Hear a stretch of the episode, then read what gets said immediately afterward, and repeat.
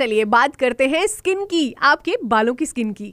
Health and beauty secrets with Simran क्या है कि स्किन के साथ साथ बालों की भी ग्लो जो है वो बहुत ज़्यादा ज़रूरी है। तो बालों में अगर शाइन रहेगी ग्लो रहेगी तो वो हेल्दी लगते हैं। लेकिन कई कई बार ये इसलिए हेल्दी नहीं लगते हैं क्योंकि हम इसका अच्छे से ध्यान नहीं रखते हैं। मैं आपको एक बहुत ही बढ़िया वाला मास्क बता रही हूँ, जिसमें दो चीज़ों का यूज़ होने वाला है। अच्छे से हाइड्रेट करेगा ये आपकी बालों की स्किन को, आपकी स्केल्प को, और ग्लो तो अपने आप ही नज़र आएगी। आपने एक टेबल स्पून जो है हनी लेना है, और एक ग्लास जो है ना आपने मिल्क का लेना है, जिसको आपने उबाला नहीं होना चाहिए, कच्चा मिल्क होना चाहिए। अच्छे से उसको मिक्स करिए और अपना ना रूट टू टिप अच्छे से इस मास्क को अप्लाई कर लीजिए और 25 से 25 मिनट या आधा घंटा इसको लगा के रखिए। उसके बाद जो लूक वॉम वाटर है ना, उसके साथ आप शैम्पू कर लीजिए, है ना? इसको ट्राई करके देखिए, ये you know milk and honey का जो हाइड्रेटिंग मास्क है, वो आपके बालों की ग्लो के लिए और हेल्थ के लिए बहुत ज़्यादा अच्छा है। बताइएगा ज़रूर अगर आप ट्राई करेंगे तो। सुनते रहिए रेडियो ऑलिव को और कहते रहिए जियो बिंदास क्योंकि लाइफ मस्त है यार। Happy Saturday